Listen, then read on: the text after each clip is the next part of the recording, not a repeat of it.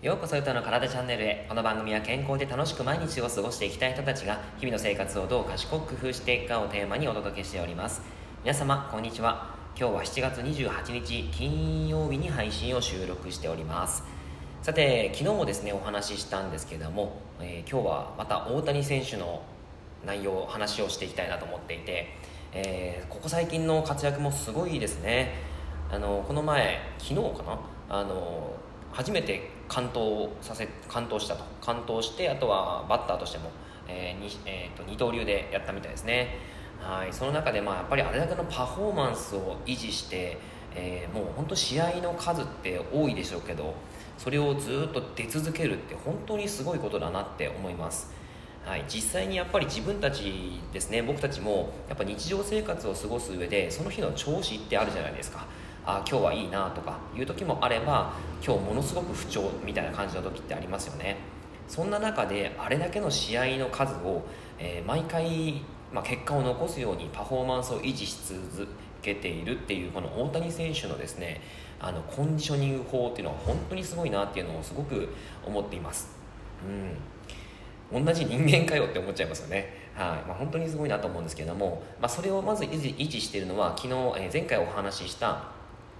ぱり睡眠の量ですよね。睡眠の量、まあ、もちろん質もそうですけども睡眠の量をしっかりとっているっていうこともあるしあとは食事ですね。やっぱり大谷選手はすごくですね食事に気をつけているということで、えーまあ、そこに関してもあの僕の あのちょっと空いた時間でですね YouTube とか見てあの見たりして思ったんですけどやっぱりですねその食事の量というのは非常にですねあのやっぱ常人には考えられないぐらい多くとっています。例えばタンパク質ですね。1回の食事でタンパク質を 60g 摂取するということを言ってたんですよ。60g って1日のその例えば女性がですね1食にじゃなくて3食で取る、まあ、3食間食も含めると4食5食かもしれないんですけども、えー、で取るぐらいの量を1食で取るんですよ、えー、半端ないですよね。量でいうとどのくらいかっていうとあのもも肉とかヒレ肉とか鶏肉とかささみとかえー、こういったのはね計算すると 100g 摂取するとタンパク質は約 20g ぐらい取れるんですね。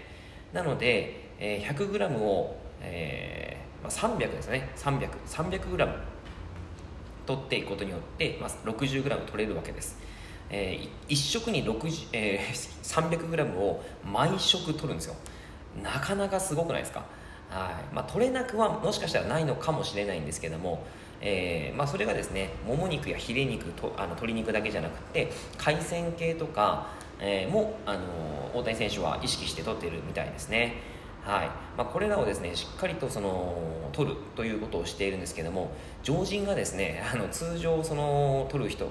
まあ、僕たちが取るような量っていうのはあの 60g も取ってしまうと確実に、えー、胃の消化力が間に合わずあの未消化に終わってしまうんですね。未消化に終わってしまって結局その未消化物未消化の終わったタンパク質っていうのはあの腸内、えー、腸内環境に持っていかれると、えー、悪玉菌の餌になってしまうんですね。で、えー、腸内環境を荒らしてしまって、えー、リーキーガットシンドロームっていうその腸漏れ症候群になってしまったりとかあの悪玉菌がそのタンパク質を食べちゃうと、えー、アンモニアが発生してそのアンモニアがですね、えーまあ、体の細胞に、え、悪影響を及ぼしてしまうと。で不調が来るということが起こってしまうわけです。でも実際にそれをですねあのないそれがまあほとんど多分ないと思うんですよね。なので、えー、まあそのしっかりと量を食べる、まあ、ないあのその胃とか腸とかのうんまあ、強化って言ったらちょっとおかしいかもしれないんですけどもそれだけのそのパフォーマンスを維持し続けるその、まあ、それだけの運動量ですしね、えーまあ、それをやっているということで本当にすごいなと思います。僕自身も動、えー、体を動かすレッスンを毎回しているんですね。ラディカルフィットネスっていうプログラムの、えー、格闘技系のエクササイズであったりとか、まあ、バーベルを使う運動とかステップ台を使って動く動きとか。サンドバッグを殴る運動とかしたりしているんですけどもやっぱりそのですねパフォーマンスを維持したりとか、まあ、体を向上させるためにもやっぱり食トレっていうのはすっごい大切だなというのを最近、えー、すごくまた感じております。その上でやっぱりですねタンパク質っていうのはうん、まあ、60g も取ってしまうと僕の場合はあの間違いなくちょっと腸があのおかしくなってしまいますのでそんなには取りませんが大体やっぱり 30g 程度20から 30g 程度を意識してでそれをですね、えー、1日に、ま、しっかりとっていってあとは炭水化物ですね。炭水化物の食事食事量っていうのもやっぱり上げていかなければいけないなというのをすごい感じています。あの炭水化物はですね、えー、大体1日にあの、まあ、3合ぐらいは食べるようにしていこうかなということを思っていて、まあ、最近やっています。はい。まあ、ただこれですね一食にめちゃくちゃ食べ過ぎてしまうと血糖値が 爆上がりしてあのそれこそ不調になってしまうんであの間食程度におにぎりをですね、えー、大量に、まあ、大量にしてもおかしいですね、えー、2個から3個ぐらい持ってってでそれを食べているというような感じです。はい、なので、まあ、少しずつですねそんな形で食トレをしつつやっぱり体を大きくしていきたいなというのがあってでパフォーマンスを維持し続ける。えー、体を大きくするということをしていきたい。向上させていくということをしていきたいなというところです。はい。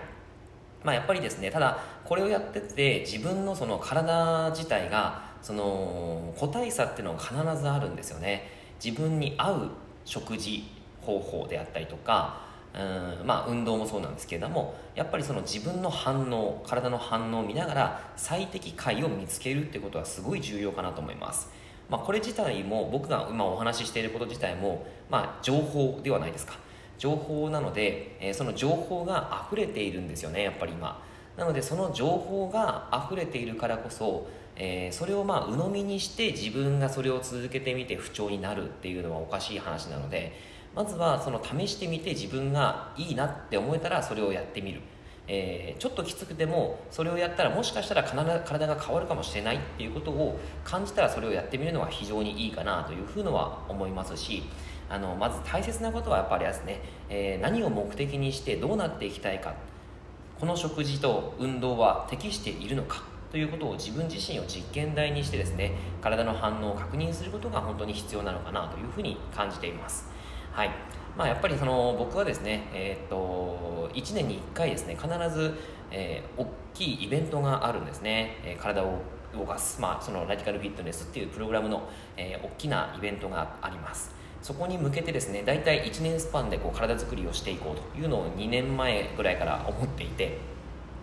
でそれを少しずつ継続しているんですけどもあのすごく、まあ、体の調子は年々、まあ、2年前からですけど年々上がってきているなというのを感じているんですね。はい、なのでまあやっぱりその長期スパンで、えー、それをなんかやっていける目標目的とかを見つけていけると非常になんか続きやすいなって思います、はい、僕自身やっぱりですね、あのー、なんか毎日そのちゃんと食事を意識してるんですかっていうふうに言われることもたくさんあるんですけど、えっとまあ、大谷選手ほどですねその大谷選手はもう本当にこう飲みにも行かないらしいですからね。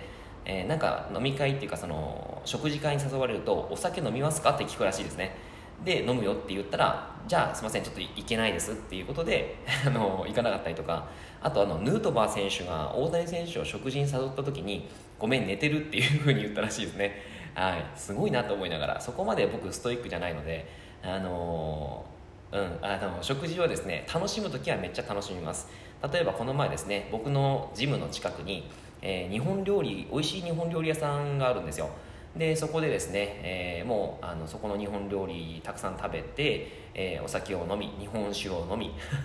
はいえー、楽しく時間を過ごしてきました、まあ、そういう時間もやっぱり確保してるんですよ。1週間に1回とかですね1週間に2回ぐらい確保していて、まあ、そういう時間もありながらあとは平日でしっかりとその食事トレを頑張るというところをやっていっている感じです。はい、なのでまあ自分に合う、まあ、これがやってる中であのだんだんだんだんすごく自分の中でも合ってるなというのを感じているので、うん。えー、これを継続できるなというふうに思っていて、えー、やってるんですけども、まあ、それがですね、あの人によってその最適解は違いますからどういうことが自分にとっていいのかということを感じながらですね、あの一つ一つやっていけるといいんじゃないかなというふうに思います。はい。まあ、タンパク質の取り方結構ねタンパク質って本当に意識しないと、えー、足りていないっていうことが意外とあったりするんですよね。うん。なので、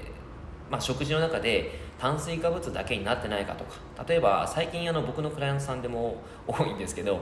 えっと、お昼ご飯をですね冷たいうどんであったりそばとかですねそれだけで終わっちゃうっていう ありませんか、えー、うどん屋さんそば屋さんに入って、えー、それだけ食べるっていうことも結構あったりするですよね、うん、なので、まあ、そんな時にですね例えばゆで卵をプラスするであったりとかあのまあそうですね基本的に揚げ物系のその肉はあったりすると思うのでえー、脂質がそんなに気にしてなければ、まあ、揚げ物系のその肉を食べてもいいんじゃないかなと思います、まあ、ダイエットしてる方だとそれはあんまりね良くなかったりするんでゆで卵2つとか いう感じもいいんじゃないかなというふうに思います。はい。ゆで卵2つあの人1個だ、えー、1人で食べるのっていうふうに思われちゃうかもしれないけどね。はい。あのー、まあまあそんな目を気にせず、え、食べていくといいんじゃないかなというふうに思います。はい、えーまあ、というわけでですね今日はあの食トレまあ、食事ってやっぱりすごく大切ですよね。自分が食べたものからできている。もっと言うとやっぱり自分が吸収できたものから、えー、消化と吸収できたものから、えー、自分はできているんですよね。